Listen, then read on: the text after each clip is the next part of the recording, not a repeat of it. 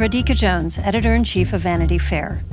If you enjoy binge watching the best TV shows and love hearing from the actors and showrunners who make them happen, then subscribe to Vanity Fair. Our Hollywood reporters take you behind the scenes of the year's most anticipated projects, the industry's biggest moves, and the hardest fought awards races. From The Crown to The Real Housewives, we've got the inside scoop. As a special thank you to our still watching audience, we're offering 15% off a yearly digital subscription to Vanity Fair. Visit vanityfair.com today and use promo code POD15. That's vanityfair.com, promo code POD15 for 15% off a yearly digital subscription to everything you want.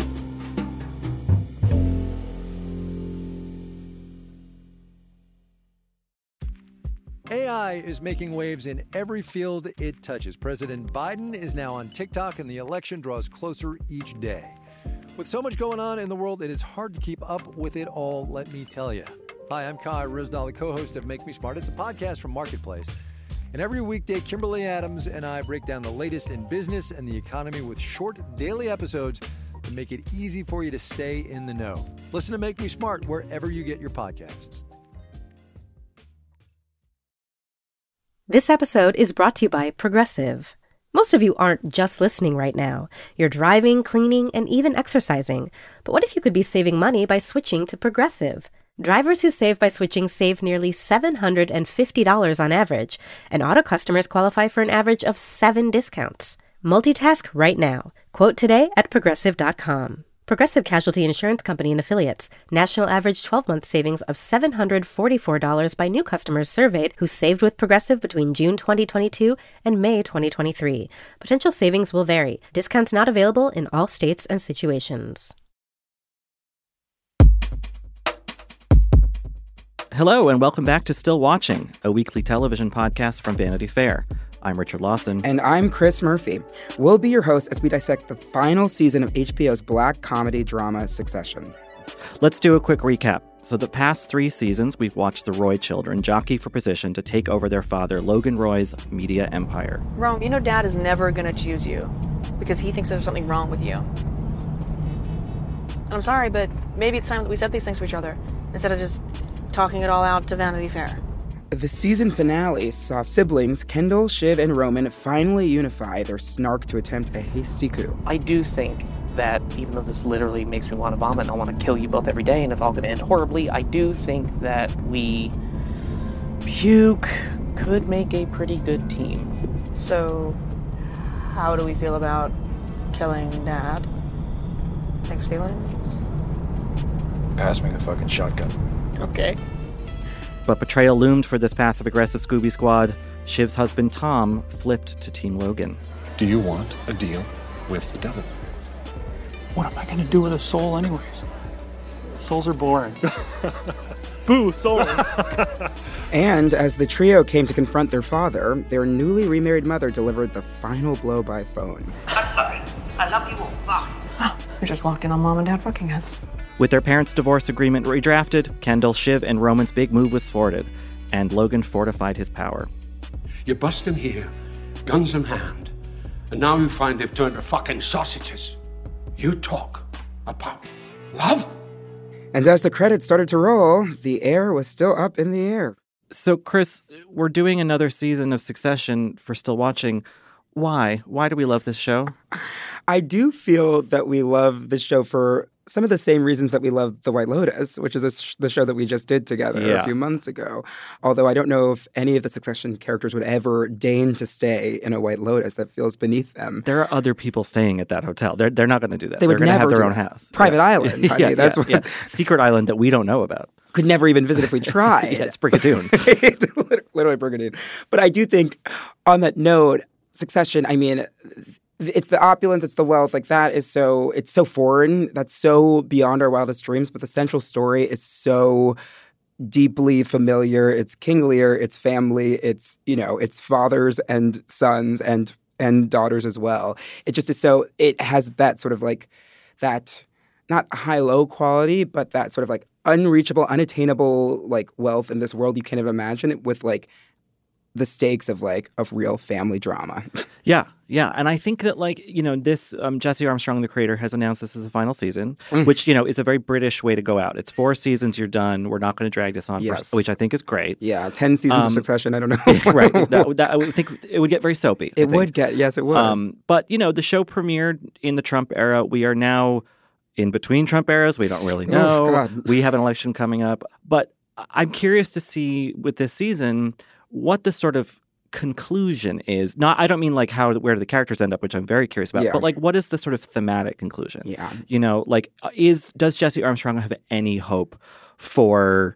Because we're not in the Trump era right now. It's Yeah. supposed to be different, but nothing feels that different. So it's still hopefully going to be a, a sick pleasure to watch these evil masters of the universe do their thing.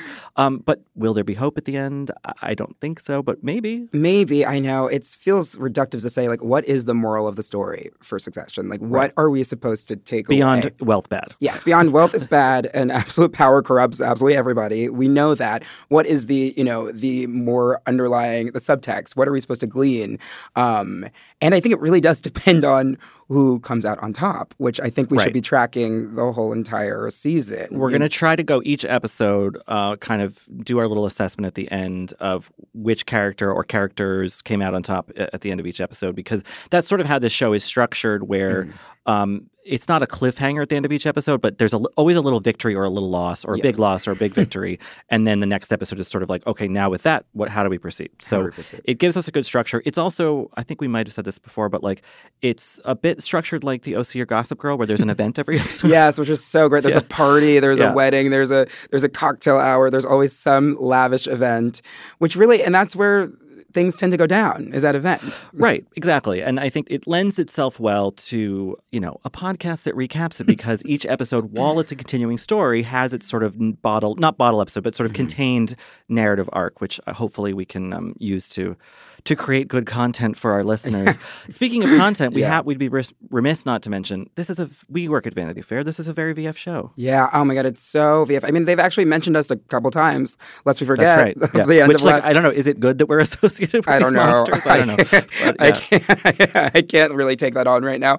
But I do think it was fun when you know Kendall. They were like Kendall was calling VF, and we were not calling back. We were not picking up his calls. So we did come out looking good there. So we did You're come right. up. Yeah, we were on the right side of history for that. um, but it is very the lives of the rich and famous and terrible, and that is something that VF we love to cover, and I do think we do that particularly well. So it does feel spiritually very much in line with our ethos. Yeah, yeah. I think we we like to talk about power, its function, its dysfunction across a variety of political media, entertainment, which is kind of where this show is positioned in that this media empire has, you know, fingers in every pot kind of thing. And uh, they have theme parks and they have, I think, a, a, a movie studio. It's, you know, because they're sort of modeled after the Murdoch The slash Murdochs. the Redstones a little bit. Um, and so it really covers all the VF bases. Oh, 100%. And then we got, you know, they got ATN, they got, you know, uh, their own Fox News offshoot, you know, Mm-hmm. they really, um, yeah, they got their little fingers in every part Yeah, of culture. yeah. And it it is really, I mean, to its testament, it it's so entertaining because it does sort of model some very real life, very, you know, families and dynasties Mm-hmm. Yeah. that we all know for better or for worse. It really it really does a, a really fantastic job of satirizing and skewering these these families. And we find the show. I mean, the Disney. What's going on with Disney is not necessarily 100 percent relatable. But this show, this new season, this final season, is arriving at a time where Disney has been in chaos with like a CEO switch up musical chairs Mm-hmm. Bob to. Bob. uh, Fox News is maybe going to get a huge verdict against it in the Dominion Yep. case. So yet again, there is a sort of either deliberate or accidental um, relevance to to what we're about to watch and cover um, with all of you listeners this season.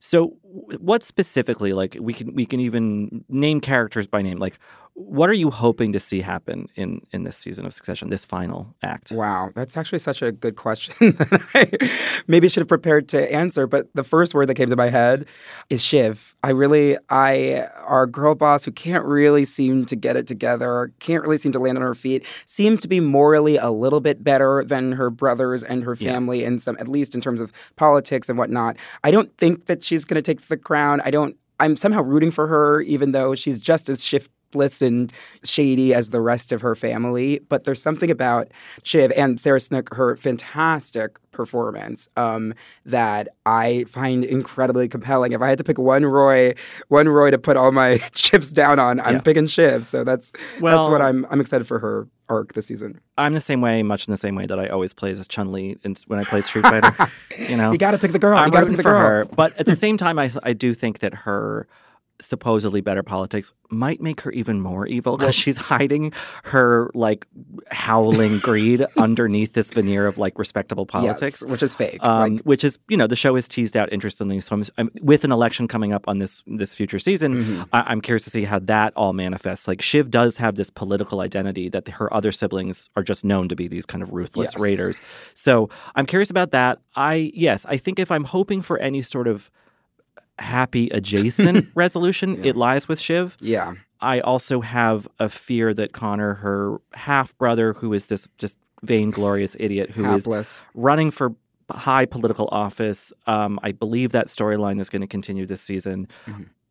I have a fear that Jesse Armstrong, in his pessimism, is going to let him win. No, that would be so. like Connor Roy could become president. that would be literally insane. I mean, but, I mean, it, it's totally unlikely that you know the son of a rich guy who is himself a bumbling rich guy would ever become president. yeah, that's, never not- happened before. that Richard, doesn't- there's no precedent yeah. for that. But you know, it's television; they can make things up. God, fantasy. Um, there was also a lot of speculation last season. I think it was the penultimate episode where we saw poor Kendall Roy, the destructive, should have been heir apparent, but has completely, you know, ruined that over the course of 3 Mhm. seasons. Maybe dead. And then in the last episode, the finale of last season, he wasn't. He was Very very much alive. battered, but alive. Yeah.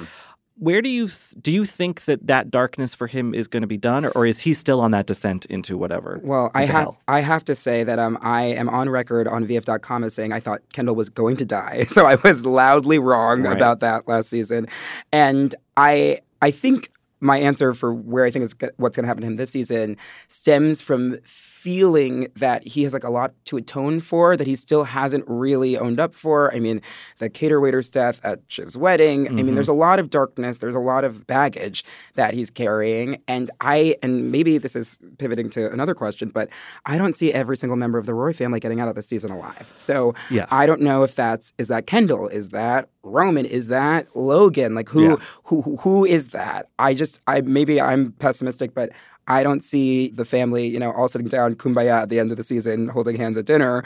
I do think somebody's going to have to pay for the sins of the family, Like- and maybe it's Kendall. cosmically existentially pay for it. Yes. Yeah, I, I also think that that that's that's probably a good theory, but I also think that all these people jockeying for the throne.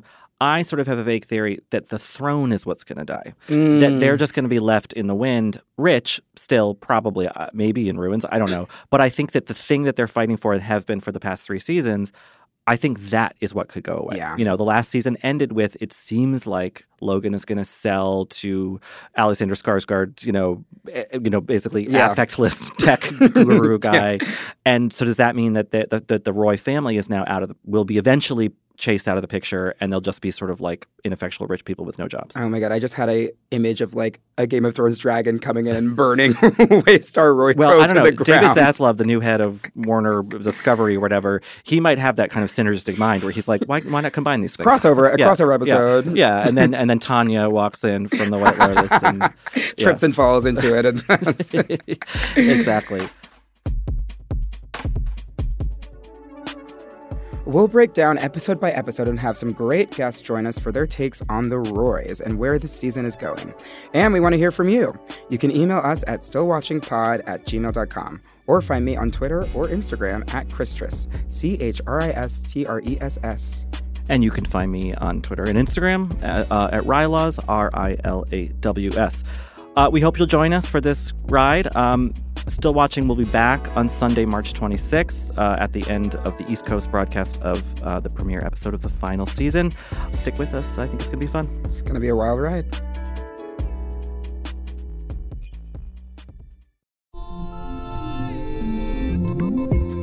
You come to the New Yorker Radio Hour for conversations that go deeper with people you really want to hear from, whether it's Bruce Springsteen or Questlove or Olivia Rodrigo, Liz Cheney, or the godfather of artificial intelligence, Geoffrey Hinton, or some of my extraordinarily well informed colleagues at The New Yorker.